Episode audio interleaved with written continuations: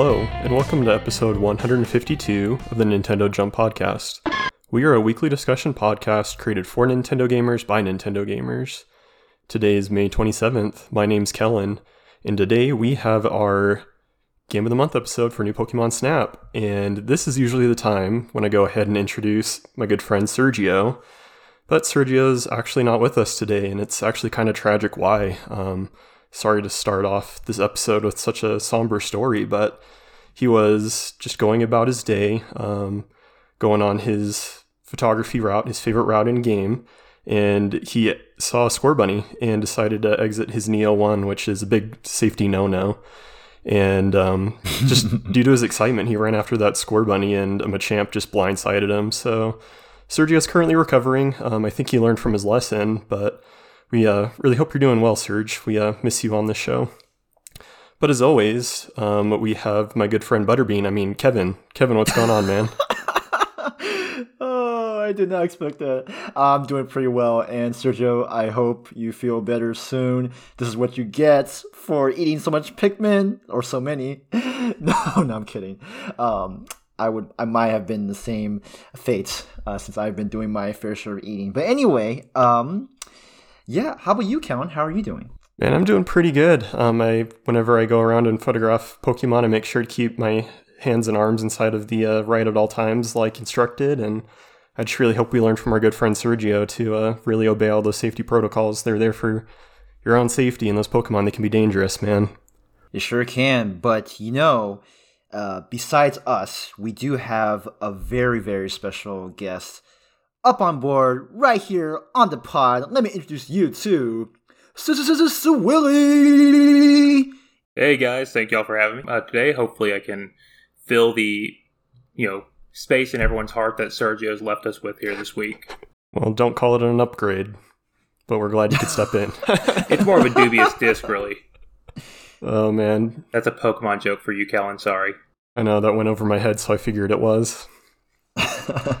but yeah, we're we're really uh, excited to have you on the show. Uh, Swilly's a member of our Discord, longtime listener, first time guest on the show, and um, we'll refer to him as Sean on the show, so it's not just Swilly. But yeah, thanks again for making the time to be with us. Uh, I know you were super excited about Pokemon Snap coming out and have been playing it a lot, so really excited to kind of get some of your thoughts on the game as you played through it this month. So thanks again. Yeah, for sure, and thanks again for having me. Yeah, of course. So, as always, we're going to go ahead and start out with some news before we dive into our review of Pokemon Snap. So, Kevin, let's keep it Pokemon related. We got some exciting news, some release dates, and these games are coming out pretty fast. Which one are you excited for? Uh, none of them. No, I'm kidding. I'm, I'm excited for. no, you know what though? I am very excited for uh the what what call it the um Brilliant Diamond and Shining Pearl, and those are coming out on November 19th, 2021, which is coming pretty soon. I mean, you know, six months, uh, less than six months. And then there is another one that I'm kind of iffy about, but I, hopefully it will realize its true potential. Uh, Pokemon Legends Arceus. Um, that will be coming out on January 28th, 2022. Uh, before we continue, just want to uh, let y'all know for those who may or may, may or may not be familiar with the Brilliant Diamond and Shining Pearl, those are going to be remakes of the original Diamond and Pearl that came out, I believe, in 2007 or 2006. I think it's 2007. Uh, that's the fourth gen, so we're gonna have a new fourth gen game. Pretty excited. Are you guys excited? Are you guys gonna get these? I'm probably gonna end up picking up at least uh, one of the remakes.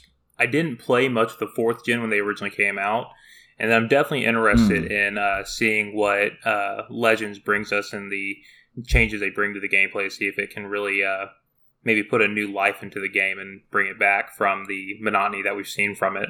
Yeah, I'm really excited to see the innovation there too, and I'm there with you. I'm definitely going to pick up one of the remakes. Um, the last mainline game I've played, I've mentioned it a couple times, was Fire Red, so it's been quite some time. I don't think I can name very many Gen 4 Pokemon, so I think it'll be cool to see the remaster of it, but then also get to know all these Pokemon that I've kind of missed that have been around for a while. Um, as far as Legend goes, I'm kind of really hoping that they do some sort of demo because I think it's going to be a hard sell for a lot of people because it's so different from the normal the normal Pokemon formula. So I think it's going to be a good thing. Um, I don't know if they'll nail it on this first iteration, I do hope it becomes a series and kind of improves over time. But yeah, really excited about the direction of that, and I think these games are going to be here before we know it. Yeah, and I mean, as a longtime bittersweet Pokemon fan, I am gonna be very optimistic about, uh, you know, Pokemon Legends Arceus and the remakes. I don't know which remake I'll get. I did get Diamond in the first iteration of its kind. Well, I might get Pearl. I don't know. We'll see. Might have to flip a coin. Um, but yeah, I am pretty excited too, and I do like the chibi art style of what they've shown in the remakes of Diamond and Pearl so far. So very good first impressions, and uh, yeah, looking forward to it. Yeah, you know those look great, and even if those tank, uh, Square's got your back because did you see the news about that new Dragon Quest game that's coming out? It's like a 2D style, almost um, an Octopath Traveler type style game. I haven't played a Dragon Quest game, but this is kind of interesting. I kind of like the just overall presentation of this one.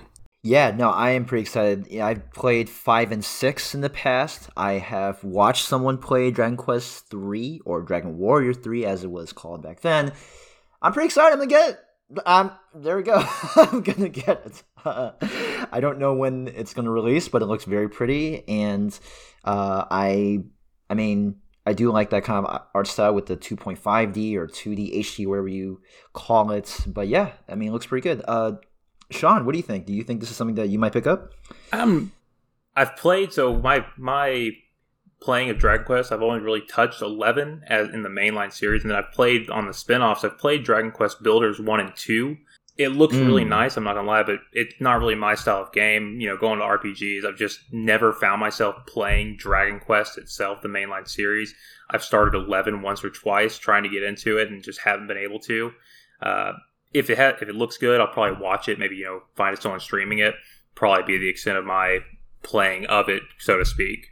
But definitely, again, does look really pretty. I like that 2D, uh, 2.5D, you know, style that they've done, like you said, with like Octopath Travelers and whatnot. It's really a pretty style to do the games in.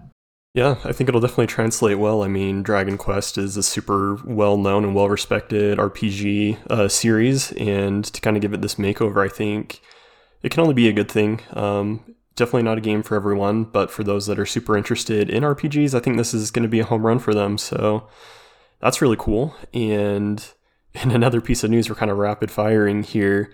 Kevin, I know you're all about the esports, man. So there's some exciting mm. news from a company that hasn't really historically supported competitive or just you know the esports scene for their games. Mm-hmm. So I know you were super excited to hear this new story. Yes, and the story is uh, this company called PlayVS. Uh, they are this company that does esports and all that, and especially for uh, well, now there is news about how they are the official Scholastic partner of Nintendo with both Super Smash Bros. Ultimate and Splatoon 2 games, uh, joining high school leagues starting this fall season. I'm reading the official PlayVS page that they showcase this, and it is pretty awesome. So this fall, we're gonna see, you know, high schoolers playing in like varsity teams, hopefully JV teams too, just to have a nice mix, and it's gonna be cool. And I mean, look, you know, we've talked about, I, well, I mean, there are sports that we talked about before in the past, like basketball, golf, uh, baseball, ho- hockey. I mean, they all have uh, their respective high school varsity teams and JV, depending on where you are in the country. Um, I'm, I'm assuming that a lot of high schools have these sports, but just having this this esports within the same realm in in high school is really cool because now these sort of games are taking more seriously and we will have more of an audience of kids who you know like oh this is their thing. You know if if they're not to if not to the traditional sports that we know they can they have like this alternate route or not really alternate but just a, a different uh, way to participate in another cool high school activity. And so i think this is really great and is going to be competitive uh, and the fact that they're partnering with nintendo is even more amazing. I mean as Kellen you mentioned, I mean, this is something that I did not think Nintendo would even think about promoting, but this is great. Yeah, uh, you know, I definitely think uh, what we see though is this year with this or this year with the Switch with this system is Nintendo's been really pushing the kind of educational focus with it too. You know, we had Labo, of course, which we saw Nintendo's mm-hmm. giving Labo kits out to schools. Then we have now the Game Garage coming up, Mario Maker, you know, the successor to the original Mario Maker 2. And then with this one, like, you know, it looks like about 3,000 some odd schools or qualifying schools will actually be given Nintendo Switch systems to help set this up. So it's definitely something to see, you know, what these students are going to start getting to do and the things they can do now to further their education because you're even seeing now in colleges esport teams getting scholarships and everything so it really is a great thing to see yeah that's a really good point i think that's something great that nintendo does that maybe the other big video game companies kind of lag behind in providing those types of resources to schools and kind of focusing on the educational side like you had mentioned so I really enjoy that. The thing I don't like about the story is I don't need more competitive or better players online in Smash because I struggle enough already. Like, I don't need people um, learning how to beat me up in high school classes online. And yeah, it's going to be brutal. But overall, I think great story. You love to see Nintendo do things like this. And I really hope that they continue to do things like this going forward. Um, because obviously, Super Smash Bros. Ultimate and Splatoon 2 have been out for a while. So I'm really hoping once we get like Splatoon 3, all these other new, kind of more competitive games coming out, uh, we see the same support for them going forward. Um, they always seem to lag just a little bit behind where they get these games out and then the support comes just a little bit later, um, which is fine. I'm glad that the support's there, but I just hope it's continued for these new releases as well. Yeah, definitely. And yeah, looking forward to how this shakes up. And uh, yeah, I mean, who knows? Maybe we'll see this on on the TV. You know, maybe we'll see like broadcasted, you know, high school teams duking out against each other, college esports teams if not they're not ready. If they haven't done that already, uh, yeah, no, this is, this is awesome and looking forward to it. Definitely.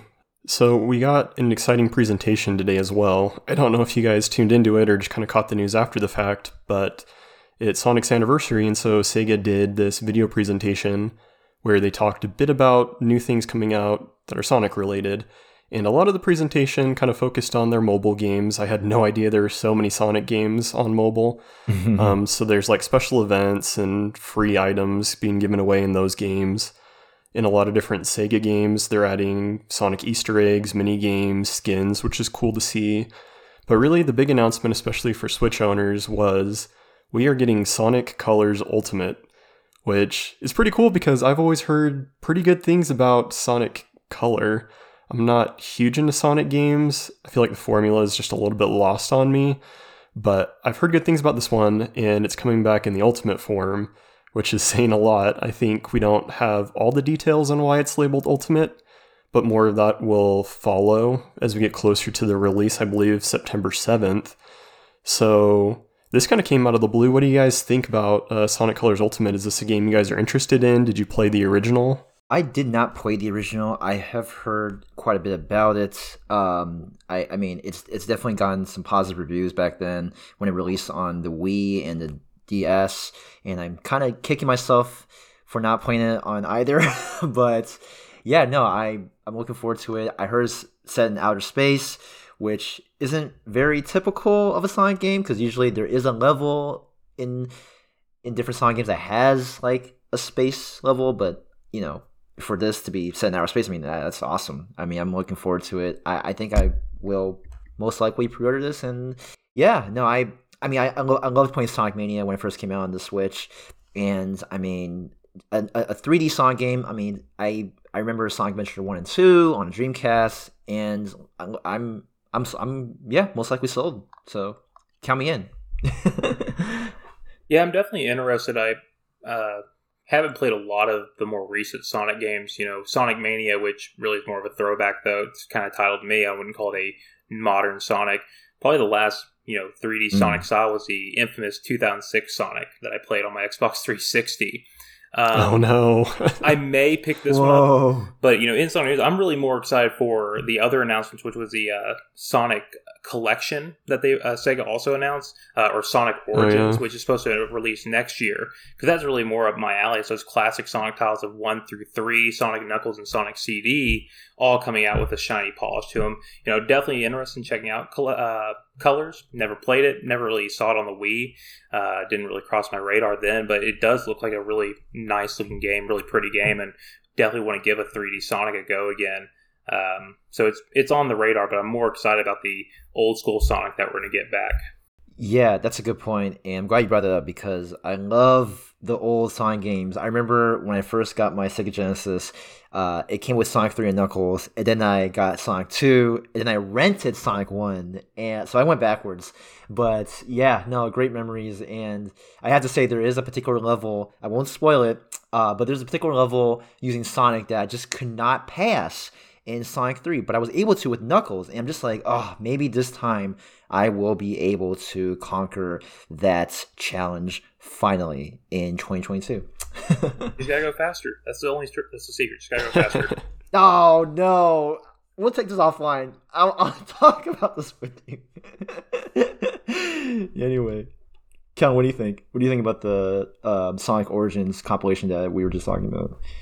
Um, yeah, so I didn't play those games initially, like as they came out, so I don't think the nostalgia is there for me. But overall, the whole presentation helped to remind me just how beloved of a character Sonic is because obviously he's iconic. A lot of people recognize him. He's becoming more and more relevant as he's had a movie, getting a sequel, still new games, new support, being included in games like Smash and Mario and Sonic go to the Olympics. So I know he's still like relevant, but I kind of forgot just how big of a deal he was, and so to see this big of a celebration almost made me blush because, you know, Nintendo obviously did some for Mario, but I feel like they really celebrated Sonic here, and I was a little bit envious of that. Um, as far as Sonic games on the Switch, I haven't played Mania. I picked up one of the older ones, I think the original Sonic, um, mm. through the Sega ages, and like that's a good time. I have to spend more time with it. And then as far as 3D goes, um, I played a little bit of, I believe it's Sonic Forces. And in that one, you get a designer on Sonic, and mine ended up looking kind of terrifying. So it kind of like pushed me away from the game a little bit. Um, but it's definitely, I want to check out the collection for sure. As far as color goes, I don't think I'll be there day one. Sega games go on sale quite a bit, so I think I'll hold off for that. But there is a pre order bonus of a baby Sonic keychain, and I don't know, it's kind of luring me, and it's pretty cute. I guess that's how they get you, right? Oh my goodness, that might just do me. oh no, I might have to get it now. yeah, so that's uh, pretty exciting to see that some of these older games are coming back. I mean, we're getting Skyward Sword, we're getting Sonic Colors, so it's cool getting mm-hmm. these games back and remastered and on a newer console. But uh, speaking of new consoles, kind of as the um, random weird story this week. News has kind of broke that Valve is working on a Switch like portable gaming PC. Um, we don't know very much about it right now, other than that it's codenamed Steam Pal.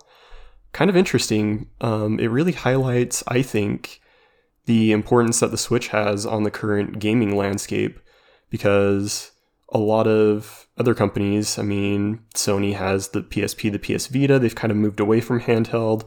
Microsoft has never really dove in, and Nintendo has always really held to that part of the market, which I've always appreciated because I love handheld gaming. So it's kind of interesting now that Valve's trying to get some of that market share. From what you guys have read of this story, what do you guys think? Could this be like a true competitor to the Switch? Is this going to kind of be timed poorly if Nintendo announces a Switch Pro and that kind of leaves this new system in the dust? What do you guys think? Um, you know, we see these these handheld, you know, hey, this can play all your computer games, your Steam games, stuff like that. Uh, I think Alienware, I think it was at one point, was trying to make one as well.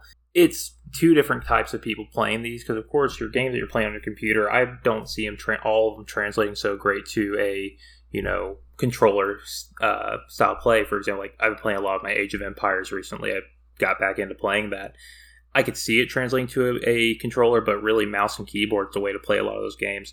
Don't have a whole lot of concern about it. And plus, two again, it's just it's another market altogether who would be interested in that, unless the price point can really be brought down. I think Switch is going to be perfectly fine, and you know they're not going to necessarily eat each other in the uh, you know in the market.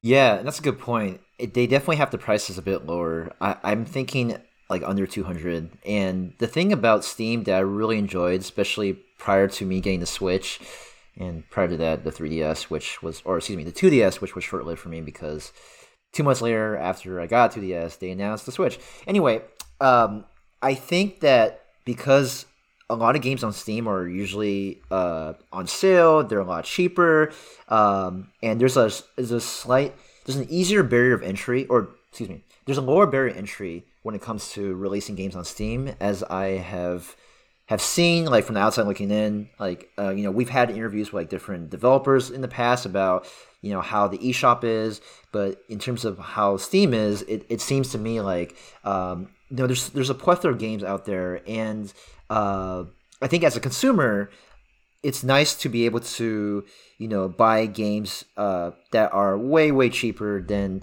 I think they should be. So as a consumer, it's great. Uh, but in terms of the developer, I I'm, I'm curious to see how they would react to this because uh, you know it, it's a it's an interesting proposition to to have a Steam like Switch thing and um, and for it to be released that uh, I yeah, they definitely have to time it so that they don't release on the same day as the Switch Pro because I mean I don't know that's going to be causing a lot of conflict. So yeah. Yeah, I think it, you guys have brought up some interesting points. I think there's a lot of nuances, and obviously, we don't know a ton of details about the system yet, so it's hard to really dive into. But you wonder are there going to be cartridges in this? Do you have to stream at that point? Do you always have to be connected to the internet? How strong does your connection have to be? There's just a lot of real nuances. And whenever I play a game on PC, Sean, like you said, it's just because it works well with mouse and keyboard. If I'm going to play StarCraft or Age of Empires, like you had mentioned, it, it's it just helps to have those shortcuts on your keyboard because you know what button to press to build a house or to create a villager or to assign you know a point for your units to spawn at. And so um, I personally don't think I would ever pick this type of system up. Part of that's maybe just because I'm such a Switch fanboy, but I think, yeah, you bring up a great point where they're almost two separate parts of the market.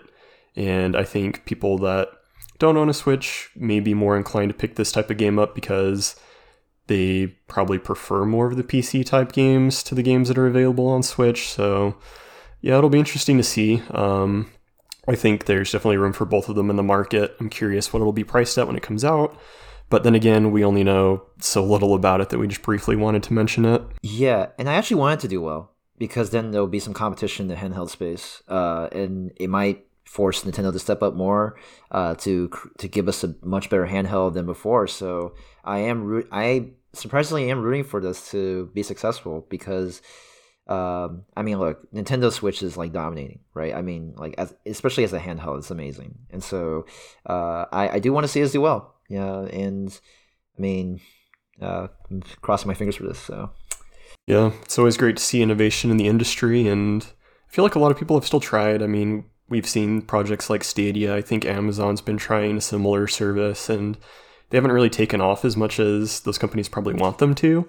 So I'm definitely down for any type of innovation that really sticks with the industry. Obviously, with innovation, there's got to be some sort of failure that you learn from or just attempt to try something new that maybe doesn't stick. But I think we're going to get to a point where we could see a bit of a revolution in the way that we game. And I think the Switch really did a lot of the legwork in getting us to where we can springboard into totally reimagining the way that we can game. So it's really exciting to see. Well, if I can actually, Kellen, if I can step in, I have one more piece of news I think we're missing, the most important news that's come out. You know, in recent weeks, we've talked about um, Calculator app and then most recently Xylophone, as y'all recall, I'm sure, right? Mm, well, yeah, the hardest yes. working publisher, Say- Sabec, who made those wonderful apps, is coming out with another one that I think is going to revolutionize. You're talking about innovation for all of gaming. It's called Spy Alarm. Have y'all seen this? Mm. Oh yeah, that was so crazy when I saw that. I mean, oh my gosh. Um we need to buy more Joy Cons for this. that's that's the only thing I can think of. You know, get rid of your ring doorbells, get rid of all your safety equipment. You know, or whoever you're using. Uh, SimpliSafe. you know, not a sponsor here, uh, but all you need is this. Just set your Joy Cons everywhere with the infrared. You know, he's using the same thing that One Two Switch used. That amazing game, and you know you're set. You it'll sound the alarm on your switch. Just have to keep it nearby, I'm sure. But if they trip that infrared laser, you know someone walked through that area and touched your sandwich or you know kombucha or whatever may be laying around. yes, that, that's breaking news to me. I had no clue that they went that far to design something that we've all been asking for for so long. I don't know why Nintendo just hasn't bought them and made them a first party developer yet. Really, I mean, Microsoft, I'm sure, is already eyeballing them to scoop them up as well. Yeah, I mean, you don't even have to like watch your kid anymore. You could just set up those Joy Cons, and you would know like if they leave the vicinity or if anyone is like around. I mean, it's just perfect for anyone for really anything. Um, I like the idea of guarding the sandwich. I think I'm definitely going to utilize that as soon as I download it. I will uh, use this if if I were to get this. I would use this for my kombucha because um, I don't like people who steal my kombucha. It is not a good thing to do. I, I figure, in, in, in good news for both y'all, it is available today, just like Calculator app. It is ten dollars. oh, So it's a steal, cool. really. I mean, what kind of what? Tell me an alarm system you can get for ten dollars. I don't know. It's a good point. A- And you know what? It only uses the right Joy-Con. So because the Joy-Con drift is usually on the left Joy-Con, you don't have to worry about Joy-Con drifts. You just use the right Joy-Con and you're good to go. Uh, although, oh, that means I have to get a bunch of right Joy-Cons, which would be kind of weird. Well, I guess not that weird, but we'll see. Well, in your case, you just need to pair them all to your mini Switch lights that you have in your set. You don't even have to worry about your main Switch. You can still play games on that, and all your Switch lights are just laying everywhere with the right Joy-Con paired. Oh man, we need to, you know, hush hush on the five thousand Switch lights I have. Uh, you know, I have a boatload of them, and I prefer to keep them. But you know what? Yeah, look, I, as a Switch light collector, not really. I will, I will consider this greatly. Man, yeah, that's really exciting news. I'm going to start leaving my Joy-Con in the window, so if people ever case my house, they know like I'm armed and I'm protected and ready with the this top-notch security system. So, man, that's really exciting. Um, I can't wait to see what they do next week. It seems like every time we record, there's just something new. yeah, we'll see how this goes. Um, I mean, any predictions on what would the next thing be? I'm just gonna say that you're gonna figure out a way to just make it. You know, the Switch is gonna become your actual account. It's gonna become a CPA now. They already got the calculator app, so that's just the natural next next step. It's a CPA now. Just Oh, a camera attachment to scan in your W2s. oh, that would be a game changer. Oh man. Well, it's pretty hard to follow up talking about that and then hopping into new Pokemon Snap because there's no real comparison between the two. But I mean, we've already dedicated this episode to talking about it and the whole month to playing it. So let's talk about some new Pokemon Snap. Um, it was voted as our game of the month by our community. We've been playing it together all month, and we recently sent out a survey to our community to fill out just to kind of get some of their general thoughts on the game. So that's going to be the main structure for our um, discussion on it. But real quick, before we dive into the responses, I just wanted to go around the room and talk about general impressions with this game.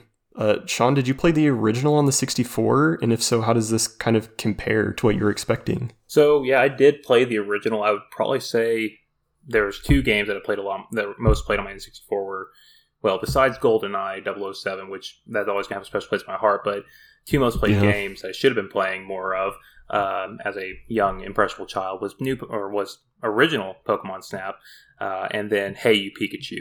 Probably my two also just in general favorite Pokemon games, even above mainline series. But um, I definitely think that uh, Bandai Namco, you know, the original game was made by HAL Laboratory, but Bandai Namco definitely did a great job uh, on this one.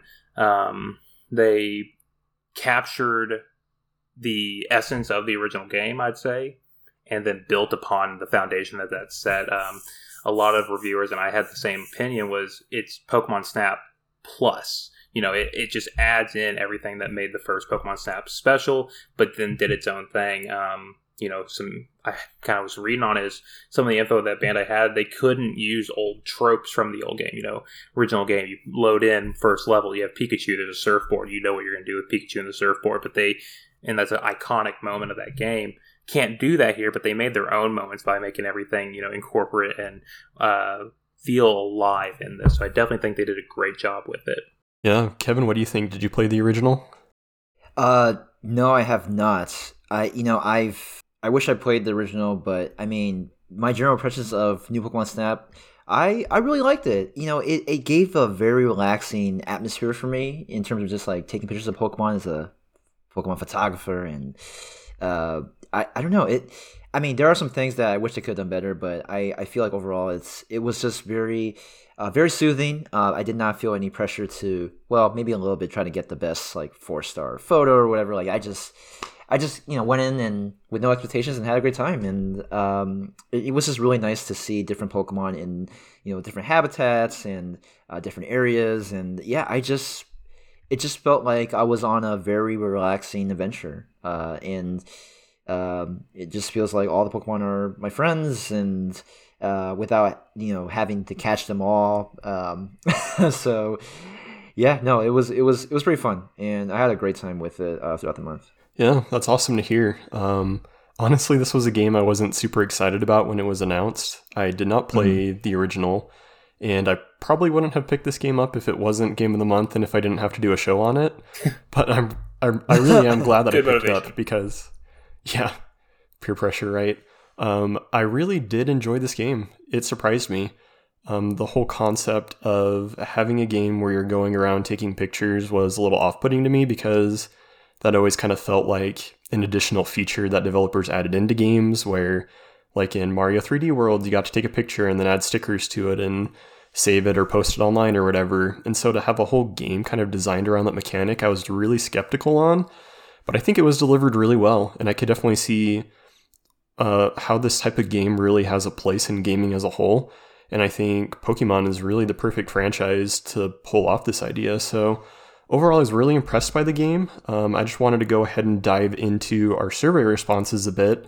And I'm going to skip down just a little bit to start out on what do you guys think this game did well? So I'll go ahead and get your guys' thoughts and then we can read out some of our listeners' responses.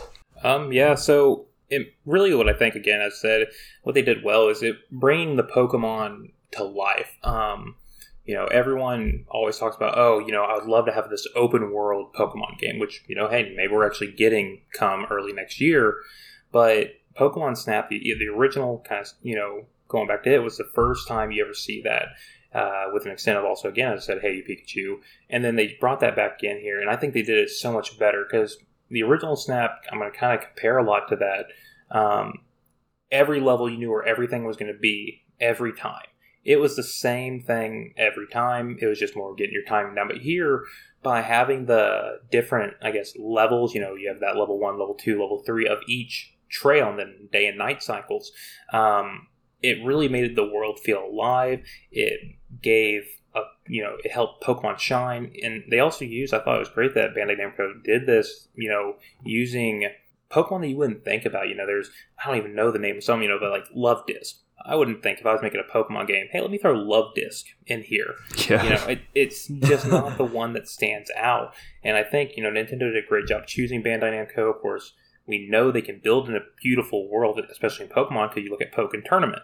The background in that is just, that's what I kind of, I think it is. Nintendo's like, hey, you know that all that work you did on Pokken? take all what you did in the background, just make that into a game because that's what it looks like. Because even the background Pokken Tournament, it's alive. You see Pokemon moving around, you see them interacting with the environment, and that's what they did with Pokemon Snap here.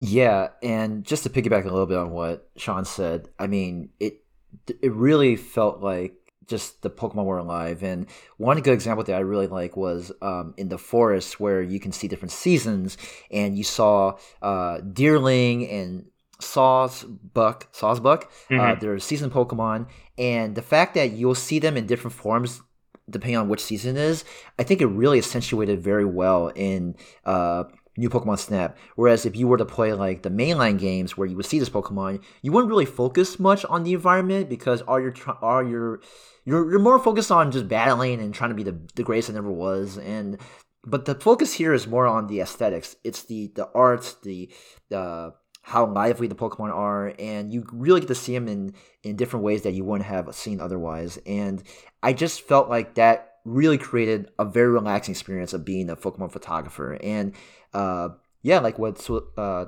Sean mentioned, you know, you're able to unlock you know different areas, different levels, and it just keeps things fresh. And I just thought it was a very good progression of of just the way they did things was really well. And so um, I it never got stale for me, and I I, I thoroughly enjoyed uh, a lot of the areas that they've they've shown. Uh, even though I don't have a I don't have a game like the original Pokemon Snap to compare to, I I felt like every time I opened the game, it was just like okay, I'm on a new adventure to take different pictures of Pokemon and see how, how, they do and how they interact with like different things I do, like you know having them eat the fruit or you know throwing the orb or you know just doing a bunch of stuff that you know really can give off different behaviors and different interactions with Pokemon. I think it's just great. So yeah, I definitely agree with all those points. Um, I think in just having a Pokemon game with a totally different formula, it really allowed us to view Pokemon in a completely different way.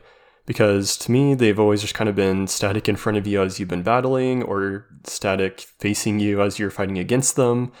And so to see them kind of like in their natural habitat the way they interact with each other i got to understand more of the personality behind all the pokemon which was cool. Because i think if you don't necessarily watch the shows or if you're a big fan of the series you kind of miss out on what each pokemon's kind of like just by nature and so i think this game did a really good job of highlighting that it was always fun to go around on a trail and see, you know, Grookey and Scorbunny and like Pichu together, having fun together. And while they are kind of across different generations, it was really neat because it made sense when I saw it. Like, yeah, those Pokemon would definitely hang out together. And in the world of Pokemon, I'm sure Magikarps, they do get swooped up by, you know, flying Pokemon and taken away.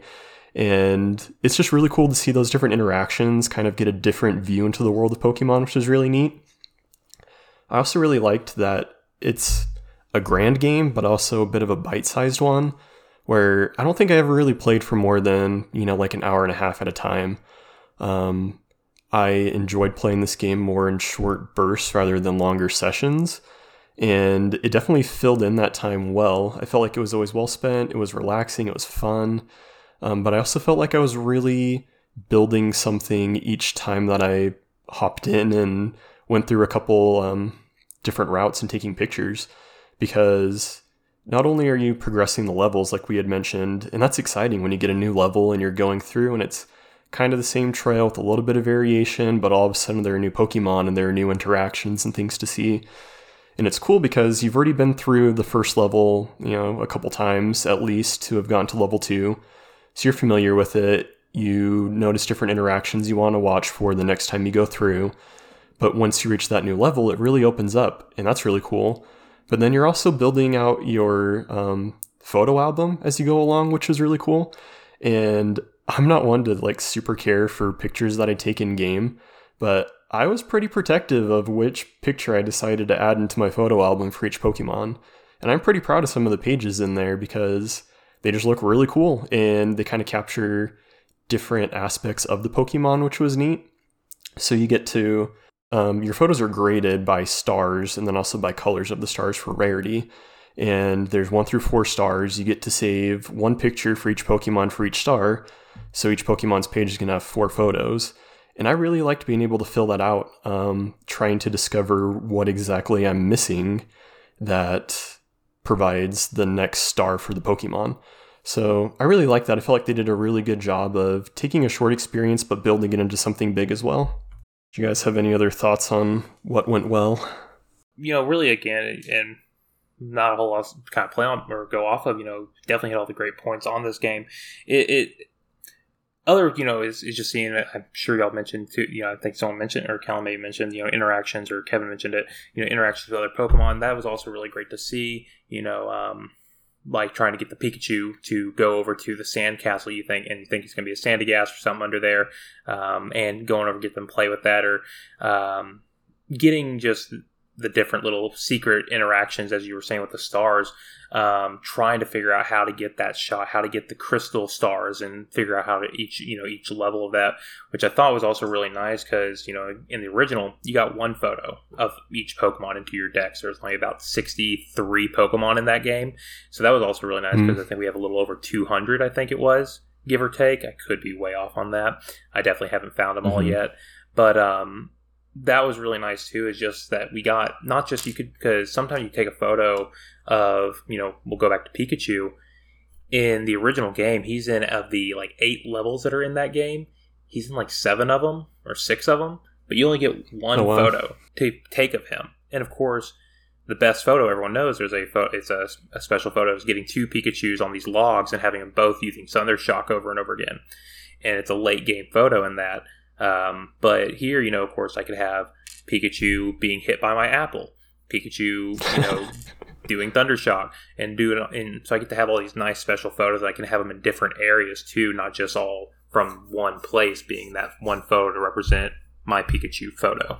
Yeah, and that's a good point. And I, I, I just love just the variety of ways you can uh, take pictures of Pokemon. And um, yeah, no, I I definitely echo the same sentiments with you guys. And uh, I, I don't know if this is mentioned yet, but like you know, for getting those four star photos, you know, there's always these requests that can give you hints on how to get those four star photos. And so I think that's great because then you realize, oh, okay, well, there's a type of behavior that the Pokemon can exhibit um, if you're able to, you know, just spend a bit more time and try to uh, get them to do that. And so um, it, the requests do help, you know, just seeing it uh, and, and trying to see, like, oh, what does this person want?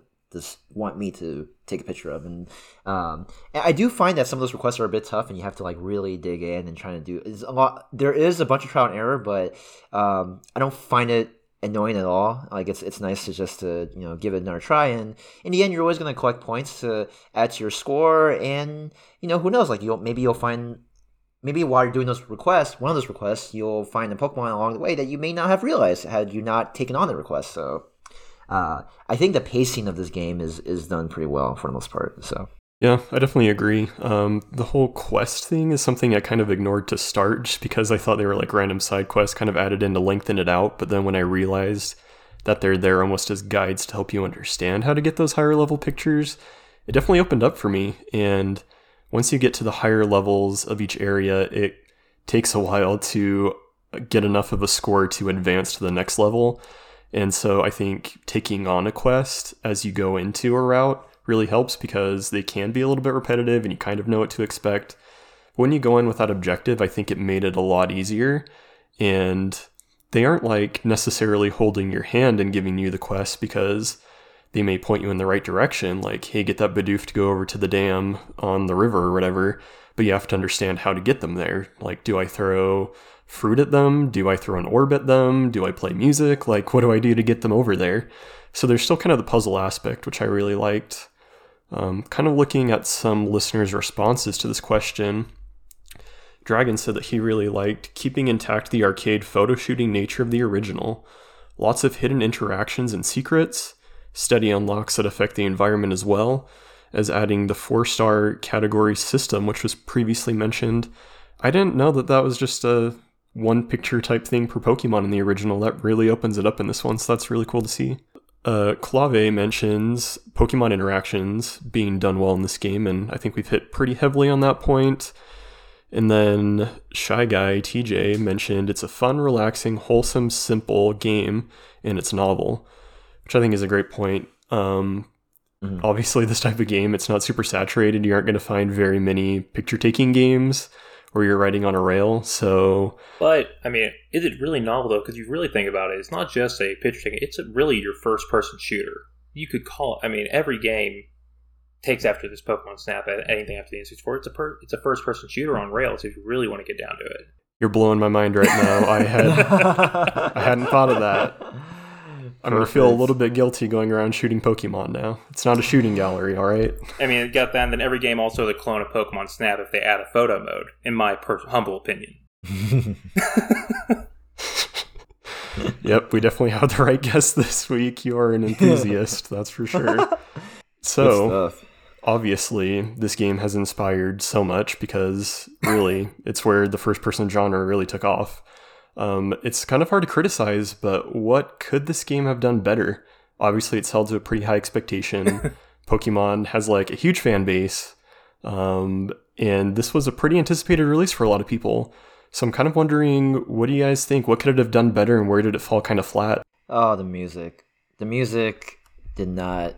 Uh, I don't know. It, I just I didn't really find it that memorable, and there was one thing I had a gripe on. Um, I don't know how it is in the original, Sean, but uh, there's only one piece of music for the melody player. Like that just bothers me because I think they could have done so much more with the melody player instead of just that one tune that you can play mm-hmm. all the time when you use it. So I don't know. Could yeah. you enlighten us on that? no, and the original had three songs, and it was great because so again, it was a late game item that you got. And I, my favorite thing was going to the there was two levels I loved playing on, which was the beach level in the original game because there is a Snorlax sleeping, and just like you know the OG Red and Blue, uh, you got to play your Poke Flute to get Snorlax to move. And in the original game, they had three songs that played, and they actually programmed three different dances for Snorlax to pl- to dance to. And um, the other, of course, is always the thing. You know, the I'm sure y'all seen getting all the Charmanders to stand in a little army, and uh, all of them start going off together. Um, but no, I definitely agree with the music. It was definitely not uh, anything I thought about. I actually ended up playing podcasts half the time or listening to you know an audiobook or something while I was playing the game. oh, you and me both. couldn't, couldn't, help it, man. Uh, That's a good point. I might have to do that going forward. Kind of knock out my reading goal as I play. Um, I never really paid attention to the music, and I don't know if I'm just being weird here, but at times I was like almost talking to the Pokemon, like, "Hey, look at me," or like, "Eat the fruit." and just like trying to get a good picture, trying to get their attention. Like obviously I wasn't playing Hey Pikachu, so they couldn't hear me, but yeah, the music, that's that's an interesting point. What else do you guys think could have been a little bit better? Um, for me, it was definitely a lot of the uh, with the photos themselves, the tracking. I, I posted some photos in our Discord as well, um, which of course I'm sure everyone would love to go to. Link in the show description, I'm sure. But um, it was the tracking. You know, I have photos like one one of the little Pikipeks on a tree, clear center of the photo. But then when I got to the grading, it's like this is an Arbok, and I'm like, where? and the same thing happened. I have a photo of a Magikarp jumping, and then there's it's with a bunch of trees around it, and it says the Metapod, and I'm sitting there going, where is this? And so that was one of my big gripes. And then the other, of course, being like, and I've seen uh, the photo grading itself. You know, we talked about the star system, which I love, but figuring out what stars meant what, I couldn't tell you. I, you know, I know really I got down, it came down kind of, and this, what the gripe I had was, I know if I hit something with one of the fluff fruits, which Professor Mirror said, oh, they're soft. No, they're not. Clearly, they're not soft. but I know if I hit yeah. someone with it and I get the photo of the reaction, that's a two star photo. And I couldn't tell, you know, I take a photo of something and it's just like sitting there. And then it'll be like, oh, this is a three star photo. I go, how? And so those, my, those were really my two biggest gripes was just like the photo tracking and then kind of figuring out what poses actually mm. meant what in this game. Yeah, you get me. Those were my big points too. Um, mm. Honestly, the biggest photo bomber in this game, I think, is Magikarp. So many perfect pictures of other Pokemon, and there's a little Magikarp in the corner, and it gets graded as a Magikarp photo. And I don't know if like a workaround could have been if there are multiple Pokemon in a picture, you get to choose um, what Pokemon it would be graded as. I understand that would kind of lengthen out the process and add some complication, but it was kind of frustrating feeling like I got a really good shot of a Pokemon, but it decided to take the Pokemon in the background. Mm-hmm. And I get there's like the little aiming reticle you can move around with the left stick, and you're supposed to focus on the Pokemon it counts for. But I almost felt like I had to turn up the sensitivity quite a bit because this is one of the slowest moving cameras in first person shooter I've ever experienced. Usually it's pretty snappy, but um, the default control is like really slow, which can be good at times, but I felt like I was missing shots, so I had to really turn it up and I think that led to a lot of misfires where it was harder to um, have the Pokemon I wanted to have be the subject be the subject. So that was definitely a miss for me. Um, as far as the grading system goes, I am sure this was like quite an undertaking for the programmers in understanding how to even come out to like a numerical score for any number of pictures that could be taken in the game. Mm-hmm. But I feel like it could have been sharpened up a bit. Um, my wife's not a big gamer, but she'll watch me play a handful of games, and this quickly became one where as soon as I put it in, she was like glued to it and would get upset if I played without her watching or get a new area without her uh, being around to check it out with me. And mm-hmm. a lot of times we got really nice pictures together and it would be like a one star or two star and she would almost get upset like how's that a one star and like that's a five star like that's just that pokemon's foot and it's a five star and like this is a perfect picture of him and it's a one. And i get it all goes down to like the behaviors but it almost feels mislabeled in having the different stars because some of my one star pictures are way better than my five and i get like it captures a different behavior but i don't know. I feel like they could have had some sort of uh, some sort of system that worked other than stars because we're so programmed in an age of like instant online reviews to think about four stars being like the best and one star being the worst. So I think that could have been reworked a little bit.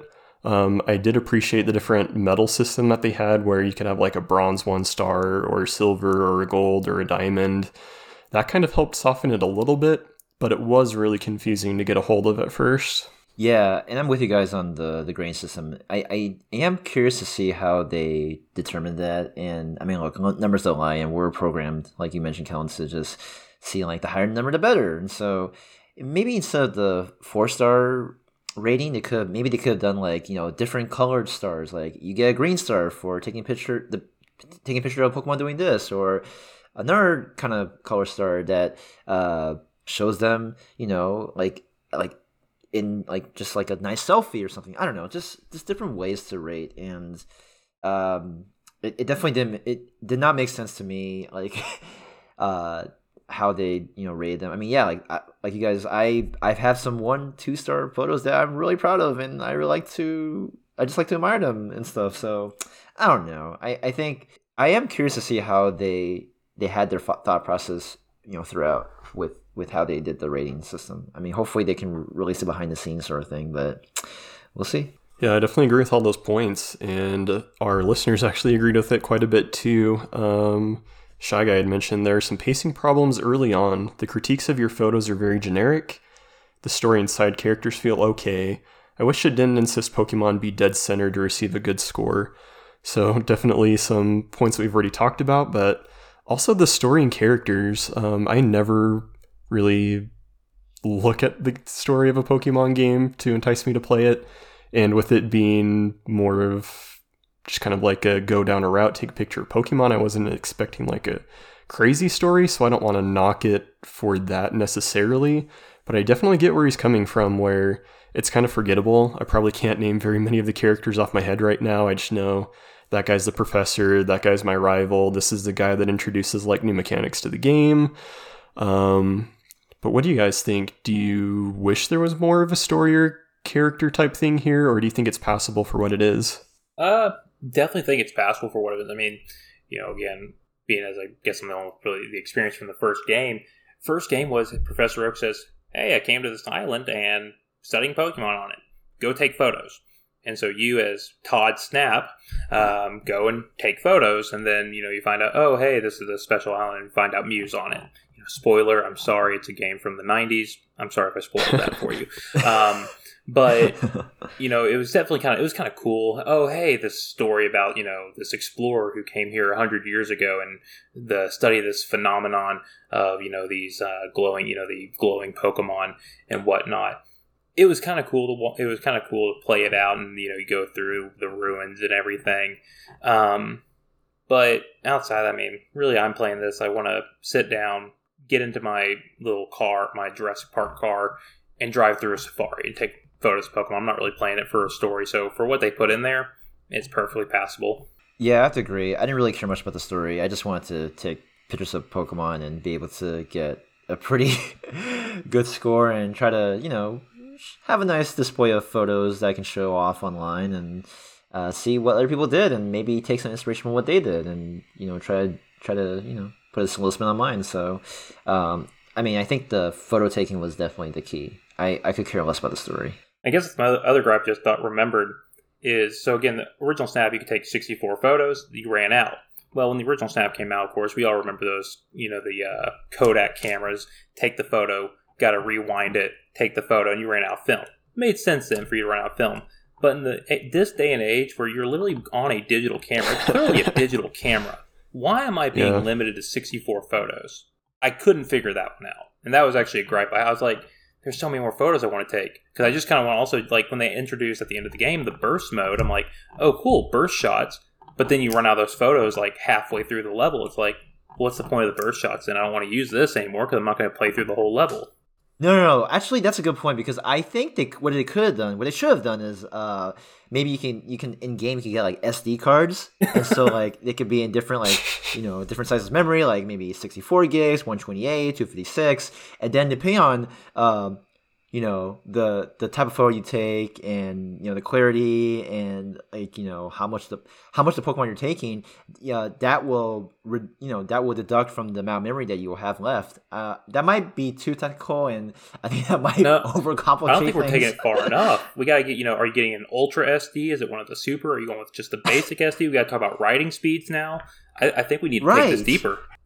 we do i mean like this is a this is a this is a pokemon game we need to make it more complex we you don't know, want it to be EVs, IVs. thing. Now we're talking about SD cards.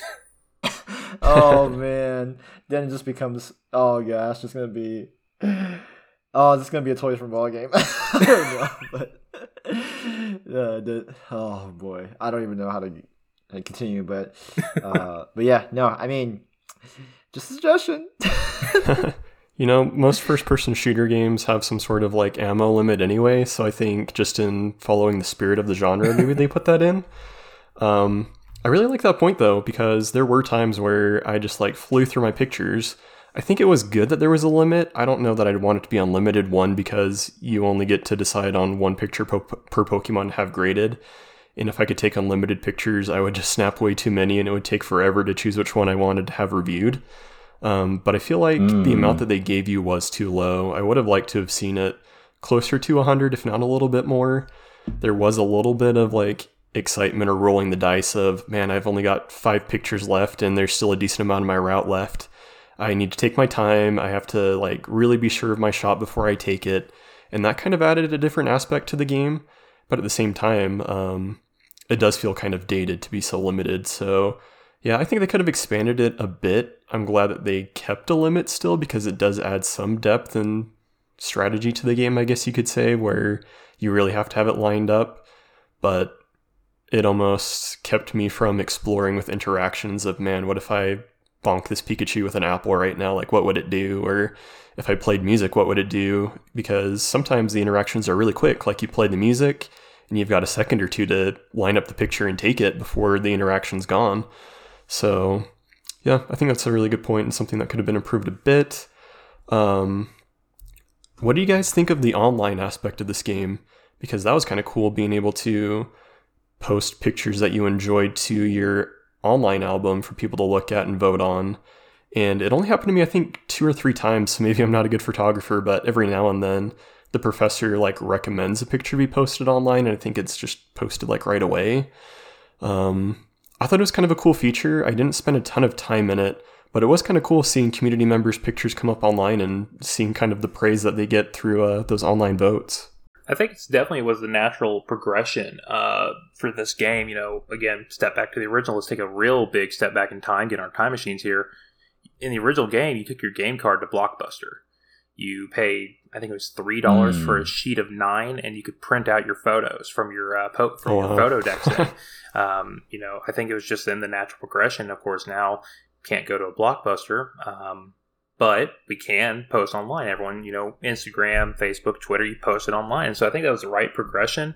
Um, plus, also, I mean, if you really did want that old school feel, you could have bought the the weird tie-in that Nintendo did with uh, Fujimax film to get that printer and print Polaroids. But the online aspect, I think it was really cool. I think it was the right way to go. Hey, thumbs up on this. I like this. Here's your medal. Um, I think it was definitely a really cool feature to throw in. Yeah, it feels very modern because obviously social media is like such a big part of people's days nowadays. When you have five minutes, you open Instagram or Facebook and you scroll through pictures and you drop that like on something that you see. So I think, like you said, just a great natural progression. It almost feels super modern that way, where uh, we post pictures all the time online and people give their approval through some sort of like or heart. So to have that in the game, I think it's a, uh great implementation. Yeah, definitely. And I, although I do have one gripe about the online thing was that uh, the way they do the leaderboards, basically, the more, the more you play, the higher your score. I think they could have done something different about that. Uh, because basically it turns into like a, oh like if I play more I'll be in the top hundred or top fifty. I would think they could have done something where you take the photos you put on your profile and then the two that the professor took, right? You take the scores of all of them, and that's your your that's your leaderboard score. It shouldn't be where like oh like well, I just you know keep going through you know uh round after round of taking photos and collecting all these points. And then you know it just becomes like a oh whoever can play the most is like the top hundred or top one in the world. Um, I think they could have done that a little better. Uh, uh, yeah, a little better, a little better. Um, Here's a little bitter about it. I Yeah, am a little. he's upset about he's it. not number one. That's what's wrong with the leaderboard. Oh man. Okay. Well, I. I mean, Not the very I don't really care about. That Freudian slip right there. Oh man. uh oh. But anyway, uh, I do have. There is something interesting about like how the professor uh, chooses the photos because you know like in your online profile, the professor chooses like two photos that you that he he will uh, just you know show like oh okay this is my favorite.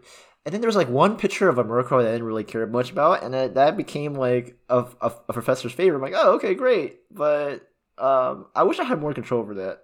I don't know. I was just kind of like, yeah. But yeah, overall, I mean, I think the way, like, like you guys mentioned, like the way that was pretty fantastic, and it was pretty simple. Had that social media flair. I mean, yeah, it was a good way to go. So It was pretty neat. I think the built-in photo editor was pretty nice too. Some people went pretty crazy with it. I'm not one to spend a ton of time with it, but it was a nice touch for being able to, you know, post your pictures online and really create some sort of like almost story with the pictures. Um, there are some really cool things that people did, so I think that was a cool addition as well. yeah, I definitely do enjoy people who use the the filters, the stickers, and the different things you could put on the photos. So that's really neat, and just adds it just accentuates uh, the acts of the Pokemon and just what they're trying to do, and yeah, this is really nice. So Definitely. Well, getting back to the survey, I'm going to rapid fire a couple ones where we we're all kind of in an agreement.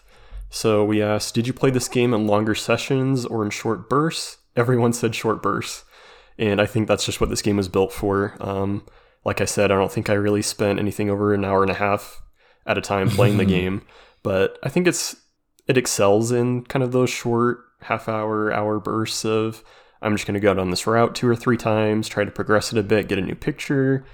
So that was cool to see from the community. Um, we also asked, do you intend to continue playing New Pokemon Snap after this month? Everyone said yes. So I guess it's a good game. Um, I feel like there's definitely more to see and explore. There's so many Pokemon and getting all the rarities, trying to get all those diamonds. There's a lot of content here, way more than I would have thought. So I'm definitely going to keep playing as well. Uh, we also asked favorite area to take photographs in, so I'm going to take a bit of a pause here. There's quite a variety in terrain that really feeds into the type of Pokemon you're going to see. So, did you guys have a favorite area, and was that just because of the style of the area, the type of Pokemon, the type of interactions? Like, what about that area made you love it? I really like the Maricopia Reef. I thought that was like my favorite. You know, a lot of the water Pokemon. Um, I won't spoil which Pokemon there are, but there are some that are super cool. They did like different moves and just some that just there's some there's some Pokemon that just felt very majestic. There's ones that did little tricks and you know said hi, and I don't know. It just felt very. Uh, it just felt very serene to me, and it, it, it touched me in a way where I wouldn't think Pokemon photography would be for me. so yeah, I I definitely enjoyed the reef. Yeah, and funny enough, Reef was definitely my favorite place as well. You know, you it, it was just it was nice. You could go through. It was really just kind of peaceful. You know, minus a couple terrifying things that might try and attack you. But then you know you're going along, and all of a sudden, boom! Giant blue monstrosity of a Wailord just comes out and breaching the water there, and just chilling. And he's in his full magnificent size, unlike you know what they think they did. What Yeah. it was at uh, Kevin's favorite game, Ultra Sun or Sun and Moon, where they shrunk him down to Oh. you know this tiny little thing. Here he is now in his full magnificent. Where if you zoom in, you're just gonna take a blue square photo, and it's just like, yes, this is what I'm gonna submit a blue square and see what how many points I can get because it should definitely get me the size points because he's filling up that whole frame. oh boy, my favorite. Man, Or plugs for our. Discord, jabs at Kevin. You're checking all the boxes. Glad to have you on the show. My resume will be in my with uh, sent over with the uh, recording. yeah, for sure. For sure. Uh, well, you guys aren't alone. The Reef got a couple votes. Actually, looking at it, I think that's just you two. So you guys are alone. you know, great minds think alike. We we chose the right area. No, I'm just kidding. I mean, there, the other areas were cool too. Uh, we we got some good responses here. Uh, Fireflow Volcano that was really nice, Mhm. uh, especially the fire Pokemon as is in the title. Um, Blushing Beach. Yeah. Um, that was next to the reef, right? Yeah, it's the first place you went to before going to the reef. Yeah, it's pretty cool. And then, um, let's see, there was one more, the jungle area, uh, level two specifically. Yeah, I I thoroughly enjoyed that. There were some Pokemon that were kind of hard to get, uh, either at the beginning of the stage or somewhere in the middle. And but it was just nice to be able to um, see them, you know, camouflage at times, Mhm. especially at night. I really didn't like that part. So Yeah, the jungle was probably my favorite too, but it was like really hit or miss for me. I either really loved it Mm. because it was just teeming with a Pokemon with cool interactions, or there were times where there's just like a really long lull in the level Mhm. where you had like the haze set in and you couldn't see anything and it just felt way too prolonged, or there was just nothing going on for a while and it kind of felt like wasted space. Um, so I think there could have been a lot more potential to be consistent in the jungle. But when the jungle was good, it was really good. It was probably one of my favorite parts of the game. So Well, I think that's kind of every level had that. You know, um, kind of thinking about it, you kind of go back to, um, you know, we'll take Dragon's Answer with the Fireflow Volcano. First time you go there, you're getting in there, and it's it feels like a scene out Jurassic Park. You're being chased by uh, the I can't think of his name, that T Rex, you know, the T Rex, and then you just got into a point where it's a lull of all the gravelers up on the walls and whatnot. The same with uh, like the underwater level, you got to that lull of rising back to the surface, and it's just a bunch of uh, tentacles around. So I, I, I definitely agree with that. They could have probably better used a lot of their space. It just kind of felt like empty space was in there, where it's just like, okay, I'm waiting. Or you got to the point where it's like, well, let's take advantage of only having so many photos and just finish the level now before having to get to the end. Yeah, that's a great point. And kind of on Mm. that note, what did you guys think of the Illumina areas where you kind of had the main event Pokemon and it kind of felt like you were going to the area just to take a picture of them? Um, that area, those areas seem to fall a little bit flat for me where I was almost confused on what I had to do to get the right picture because I thought I was getting good ones and then I'd go to get them graded and he's like, What? You didn't take any pictures I could grade? And I felt like I either didn't understand, especially the fire one was a little confusing Mhm. for me. And the first one, I forget the name of the Pokemon, the big grass one with the flower. Yeah. Meganium, yeah. That one was cool at first, but then it just got really repetitive where I'm like, Mhm. I'm taking 60 pictures of the same Pokemon. Like, what did you guys think of those levels? Were they like a good idea, just not developed well, or should they just been scrapped altogether? I wish they could have like been incorporated within the main levels, not just have its own Mhm. level because you're focus because like when you do those like Illumina or level or just those Illumina Pokemon specific levels, it just feels um, too narrow. And I I wish they could have been more incorporated with the main levels and uh you know and just like a like at the very end or maybe there's like a secret path you can take and if you're able to take it you can take a you know take a picture of the the Lumina the illuminated Pokemon. I, I think they should have done that. Uh, I mean, even though the requests that you get could kind of help on how to get the best four star photo or whatever of, of those Lumina Pokemon, um, it just felt very slow to me. Uh, especially that one water one. I don't want to. Oh my god, that was so tedious. it just felt like it was going on and on forever. Uh, that's the one part. That's just one of my biggest gripes in terms of like actually going through the levels. I just don't. That one I did not like. Yeah, I, I, I agree. You know, they were cool. It was a cool concept, and you know, a lot of people. One of the gripes, you know, I saw with reviews, and it kind of felt like people who didn't understand the game. But this game does have a lot of forced repetitiveness to it, where you gotta go play the level and you gotta play it again. But especially with the Illumina levels, where it's like you go in the first time, and I was getting some cool shots, I thought, but then it's like, oh no, we only want it when it's actually experiencing the Illumina phenomena the first time. I didn't really care for that because it's like Mm. you have to take only these. It, that really felt like then now it's like okay, you're taking away the creativeness and telling me this is my goal, this is all I can do. But then I agree, you know, the water level and the fire level where you you know did not care for those because going back to the joke of this being a first person shooter, it it became one of those levels, but you don't have crosshairs that really show you where you're aiming. And so I had to play them a few times to actually get photos I could use just because I couldn't hit anything with the Illumina orbs. It's like guessing where to lob them at so you could actually get good photos or else it wouldn't count for anything. Yeah, that's a good point. And uh, yeah, so I think I think the consensus is out. You know, we did not enjoy these as much as we want to. Back to the drawing board with them. yeah. Yeah, I thought the first one was pretty cool the first time I went through it. Like the third or fourth time, I was kind of over it. So if they decide to do a new, new Pokemon Snap, um, I definitely hope that they still incorporate the idea because it's cool. But it definitely could have been implemented better. And I think we had some pretty solid suggestions for improving that. Um, but another question we had asked that kind of goes along with favorite area was which picture are you guys most proud of taking is there anyone that stands out? I know we've taken like literally thousands of pictures this month, but is there one that's just like burned into your memory? Oh my gosh. I I'm gonna keep this really short, but it's literally getting that four star picture of Melodic doing this beautiful spinny twister move with like this aesthetic spiral that I think can rival any professional photographer that takes something similar. I mean, it just took a while to like figure out how do I get a four star photo for this uh, Illumina Pokemon. And when I finally got, I was like, yes, okay, I'm done. I'm proud of it, but I'm done. I'm just like, okay, it is really beautiful, but oh boy, just the number of times I had to try to get that, uh, to figure it out, to get it. Uh, yeah, I like that one. Yeah, for me, I keep it short as well. You know, it's more just trying to find the most funny photo or like interesting interaction, which was one of getting like a uh, Pyukumuku, one of the little sea cucumber looking things, flying in the air, looking mm. like it's about to be eaten by a uh, uh, Pelipper.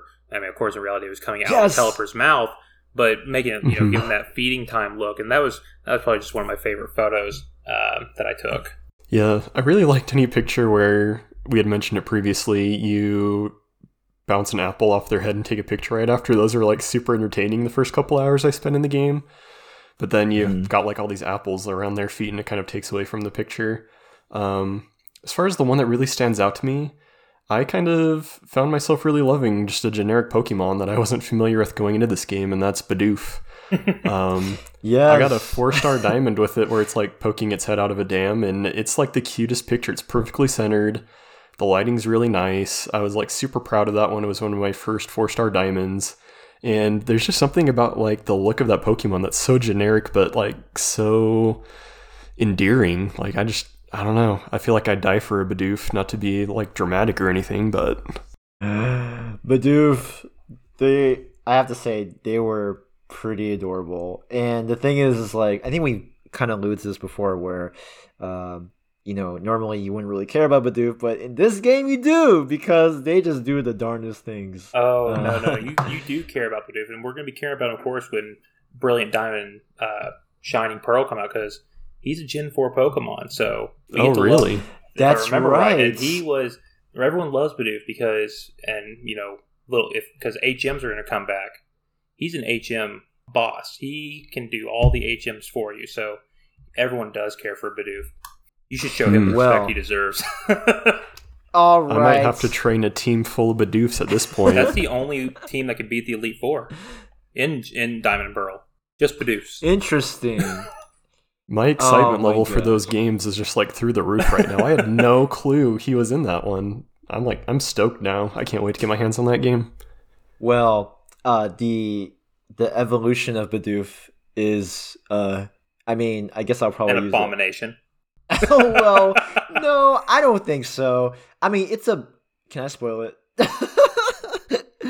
That's what you do. no, no, I don't. Please, I don't want that label. But I mean, Kellen, you can look, look this up later on. But um, I'll just say it's a beaver Pokemon, and I do like beavers. Um, you know, I, I, I don't know why I'm thinking this, but I'm thinking about the that one show Nickelodeon, the Angry Beavers, uh, with um, I think Daggett and Norbert. Mm-hmm. Anyway, I that's going off track. I don't want to get into that. It's a good show. Um, anyway, all right, Bidoof. I will definitely use one in uh Diamond, or excuse me, the new Diamond and Pearl games. I forgot the name of them already, but yeah, I will use one. I don't know how long I will use it, but it will be oh, caught. You release your starter after catching one.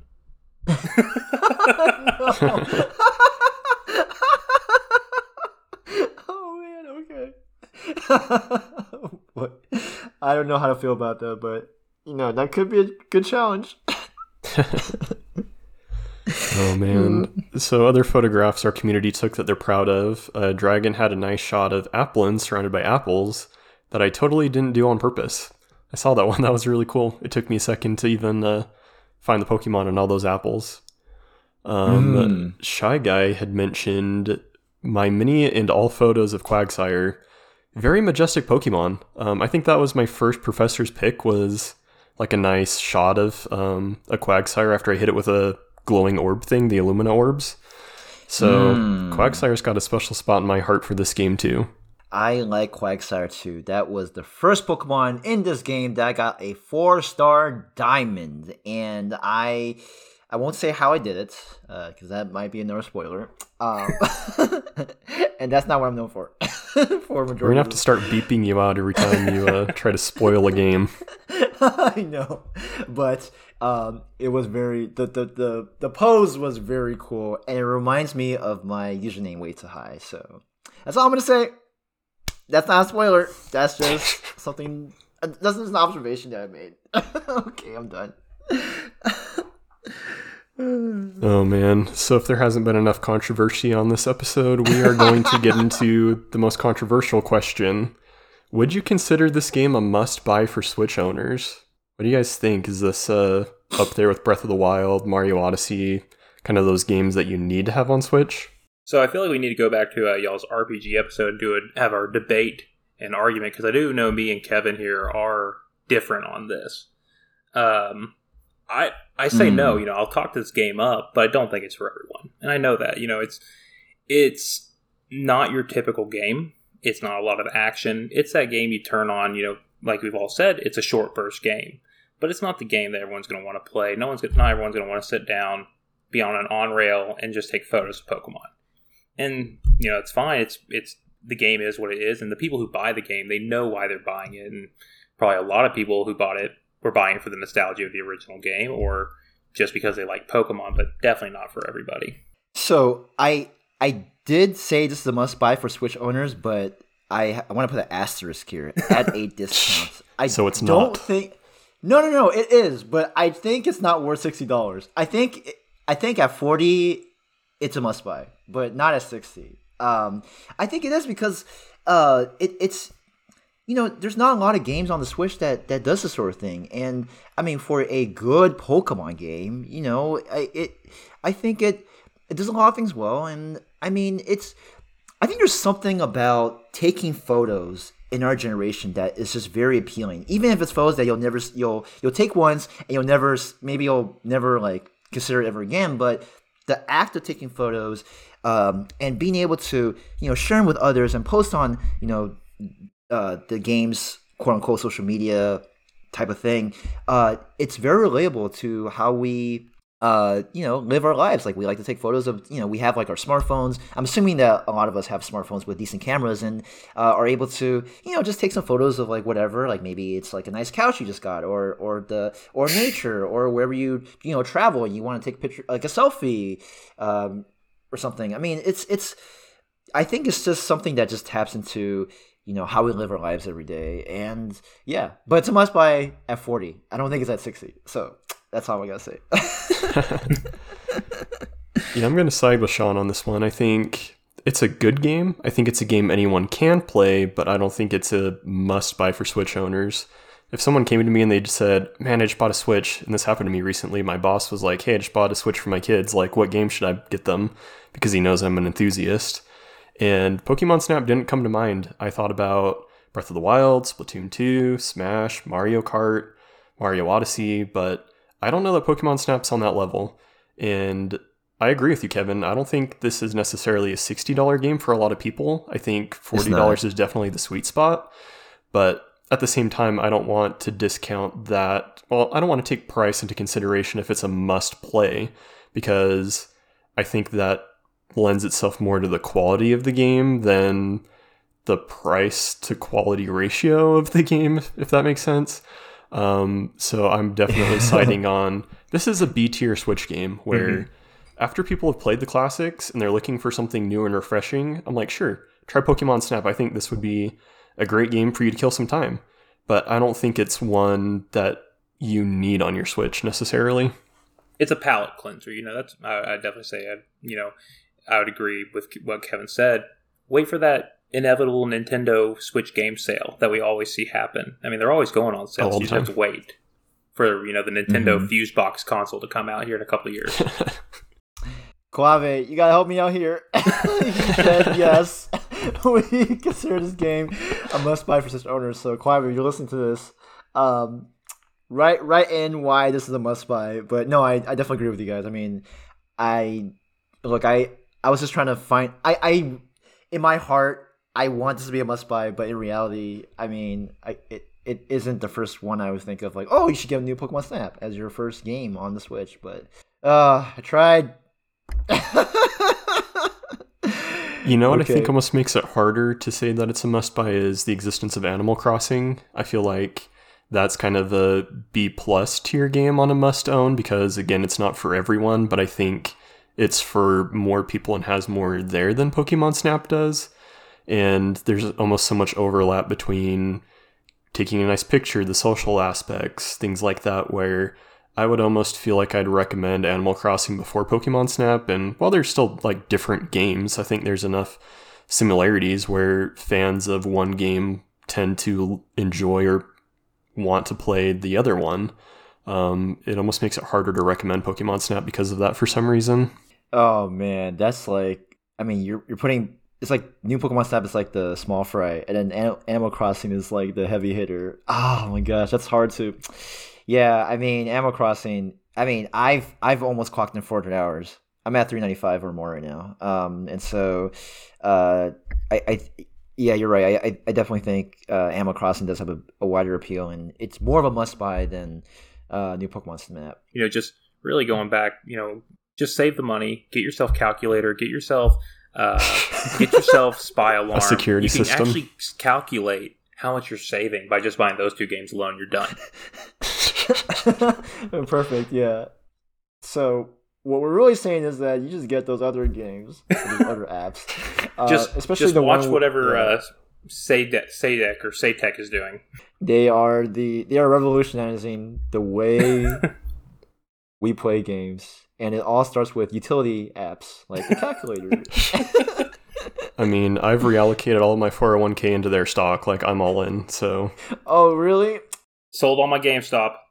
yeah. I- oh, I sold all my AMC just for for this company. I mean, I'm good to go. Look, like, but we don't want to get into. We're not we a financial not podcast. financial advisors. We No, are we aren't. financial Yes. advisors. just like the stock. That's a dis- that's a disclaimer. Uh, anything that we talk about financials uh, does does not reflect on our on our podcast. So you know, you do what you do. You do what you want. Uh, we're just talking about what we hypothetically would do in a joking way. Uh, but anyway. all right. So now that we've already said we'd rather play the calculator app, um, how would you guys rate this game on a scale from one to ten? Oh, let me get my calculator out real quick so I can just uh, do the math here. yeah, you got the calculator. So yeah, I, I I feel it's a solid eight. I mean, are there things that they could have done better? We've already said yes, there are, but it really is still a great game to sit down and play. And you know, all jokes aside, it is a charming game. Um, at the end of the day, um, it's something you know I can sit down play while having my you know I have a newborn, well three month old, and I can have him sleeping and I can be playing this. It's not going to be something that's going to wake him up or disturb him or anything like that. So definitely I'd say it's a great game for those kind of things where it's like you want something that's chill, casual, you know, a zen moment. You play this. Um, so yeah, I'd definitely say it's a solid eight. I am of the same mindset. It is a solid 8 out of 10. Uh, there are definitely things that could have done better, but overall, very impressed. Uh, to me, an 8 out of 10 is a decent score, especially for a Pokemon game. So I approve. Seven out of ten. Too much water. yeah. Too much fire. Yeah, normally I don't like water levels in games, but these ones are some of my favorites, so that's working in its favor. I'm going to agree with you guys and give it an 8. Um, I like the point that was made where this is a game that could be played in almost any situation. Once I log off of, you know, Fortnite, Smash, Rocket League, the competitive games, it's nice to have a game like this to boot up, play for, you know, 15, 20 minutes and relax a bit. Um, my go-to recently has been Picross. There's like a million Picross games on Switch, and that's nice to like relax too. But Pokemon's like almost a different vibe and like a little less thought goes into playing it. Um, you can just kind of relax, explore a bit. So it's almost like a different kind of relaxing, which I really like. Um, I don't think it's a game that you can really compare to any others on the system. It it provides um, a spot in your library that other games don't, and so for that reason, despite its flaws, I think it's definitely an eight. The community vote, um, I think we if we average all this comes out to about an eight and a half. So they're a little bit higher than we are on this, but in the same ballpark. So overall, um, I think we've all mostly agreed, besides Kevin, this is not necessarily a must buy on the Switch. wait, wait a second. I got Quave in my corner, man. You know, we can't you can't discount his uh, server response. He That's true. I'm just boat. I'm just talking about people on the show right now. All right. Well, in that case, yes, I am in the minority. Um, I I think it is a must play for forty dollars. so if you get a twenty dollar gift card to the shop, then pick it up for another forty, and you're good. Yeah. Yeah. or you know, I mean, look, if you buy it, you buy it for forty dollars, which you could buy for sixty, you could spend the other 20, 10 on the calculator, and then another ten on the xylophone. So you know, that would be pretty good. Uh, I I can't wait till E3 and we have like actual games to talk about, and we don't have to talk about the calculator app every week. What are you talking about? That'll be the true test if it's like a true classic and staple on the Switch, is if we're still talking about it after E3. Did you not hear what the Treehouse Live event's going to be at E3 already? They've already released it. It's Calculator. That's all oh. it is. They're just going to be hitting one plus one over and over again on it. Uh, well, knowing Nintendo, they're going to stop at three because they just can't crank out those fours. Keep them coming. Uh, we do appreciate hearing about these. So.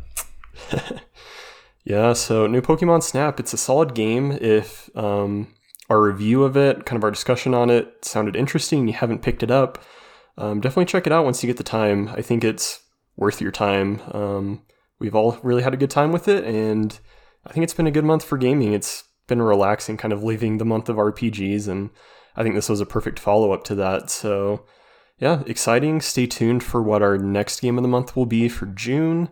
Obviously, a lot of announcements will be coming through for that, but I think that's going to wrap us for our discussion on Pokemon Snap. Did you guys have any final thoughts you wanted to get out on this game before we lay it to rest? Just wish they wouldn't have put the new in front of it because it really throws off when I'm going through all my games that it's not in the same little area as all the other Pokemon games I have. That's my only other gripe. That really is what took the two points off of it from a 10 to an 8. Understandable. Understandable.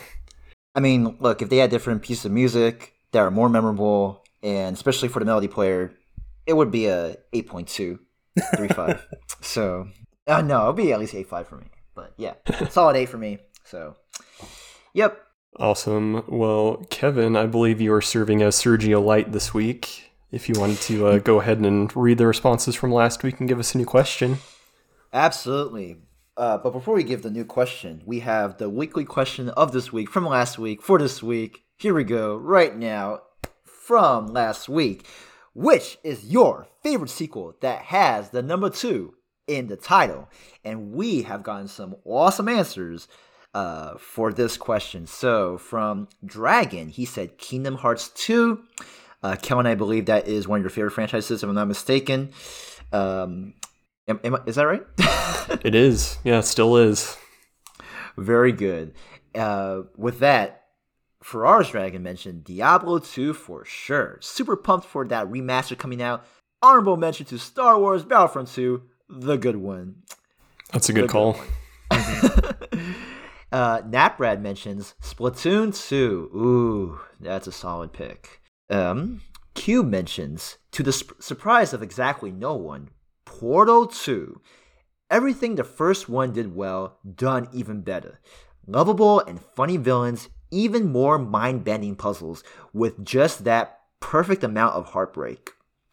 Mm-hmm. And uh, we have another one for Portal 2, uh, which with uh, one of our uh, favorite people, Shy Guy, aka TJ. He stands with Cube with Portal 2. Very good.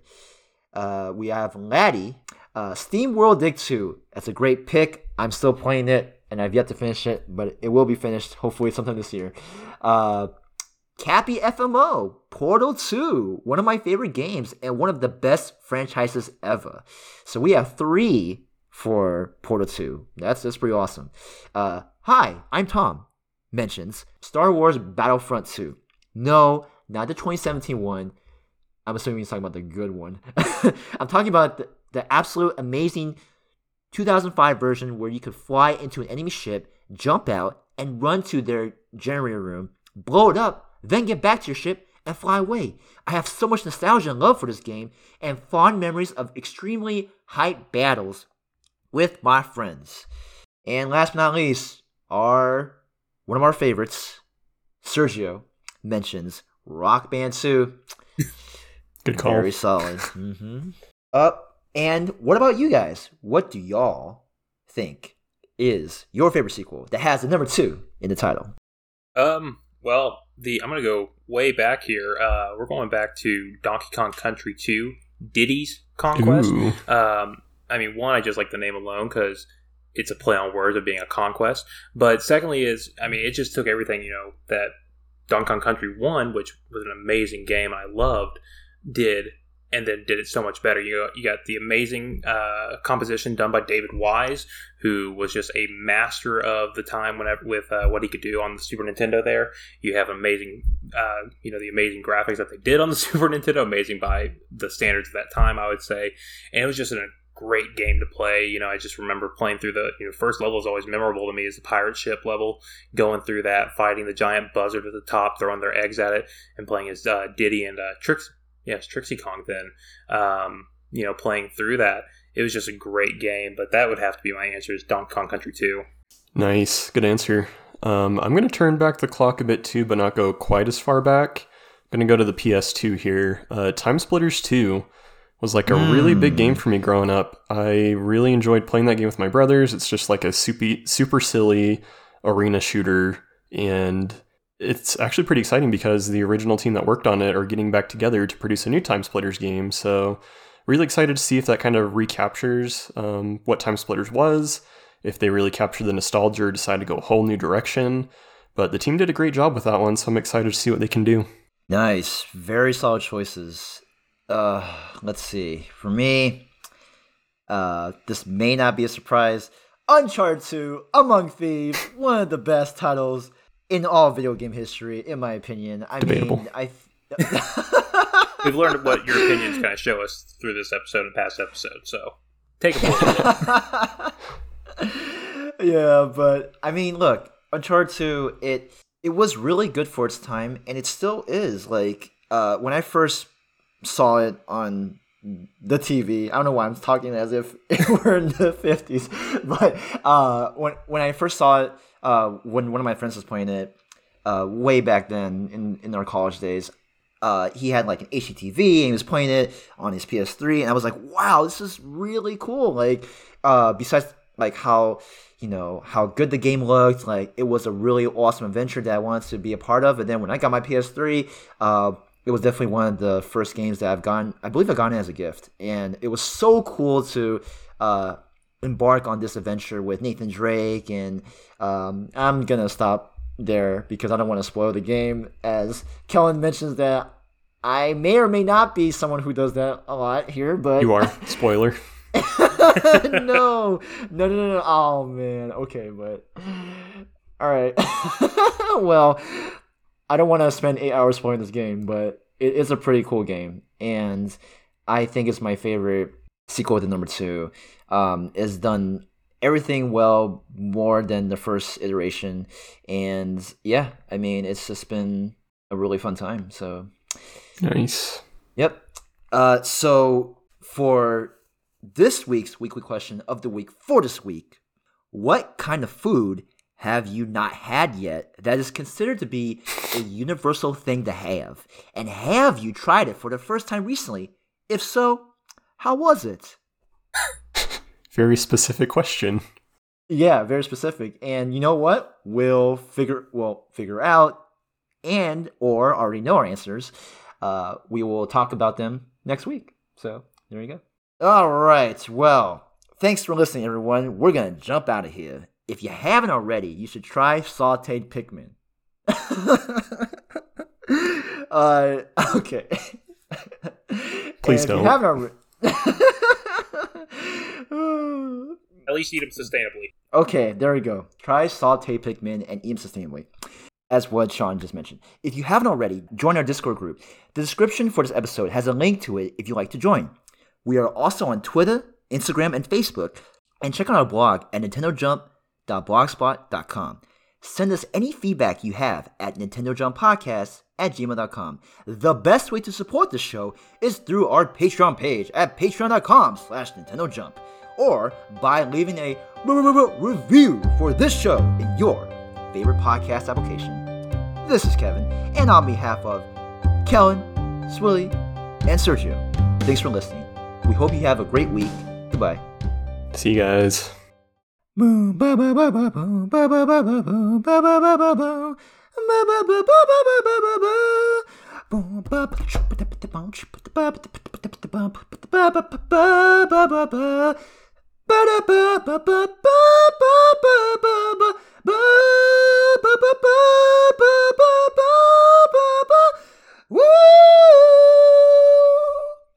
That is the melody that you play from the melody player from New Pokemon Snap, but in my own voice, in my own remix. Yeah. All right. Bye, everybody. Stay safe. Bye, everyone. That would have scared off the Pokemon, FYI. I don't. You're supposed so. to. You're supposed to lure them in. so, this is supposed to shove them away. I don't know. well, that's why they should have more music for that melody player.